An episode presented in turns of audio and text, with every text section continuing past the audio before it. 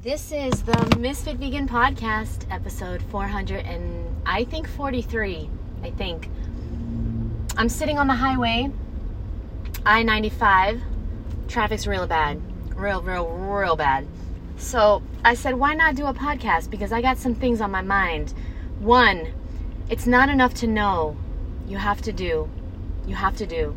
The other thing is, I heard Eric Thomas say this once. He said, he said, either change your behavior or change your goals.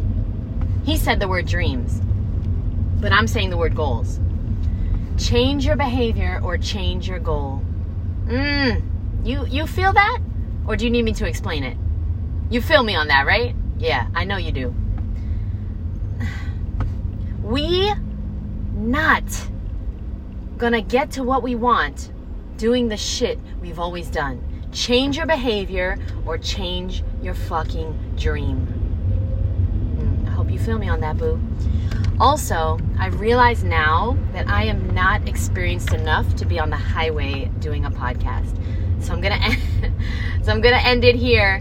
I love you. I appreciate you. I'm gonna be okay, but I just need to focus. And um, the other thing is that I just got figs, boo. Buy one, get one fucking free. You know about that. I just got lunch, four boxes of Black Mission figs for $10 total. You telling me, you telling me that it's hard to be raw, that it's expensive, that it's too hard, there's no good fruit where you live. You serious right now? Figs don't grow here. Figs don't grow in Florida, boo. There's fruit from all around the world where you live. What the fuck are you talking about? You're making an excuse because you have an addiction you call a craving. You have an addiction. So your addiction is telling you that it's too hard. It's not hard, boo.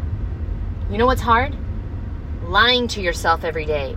Being addicted to substances. You know what's hard?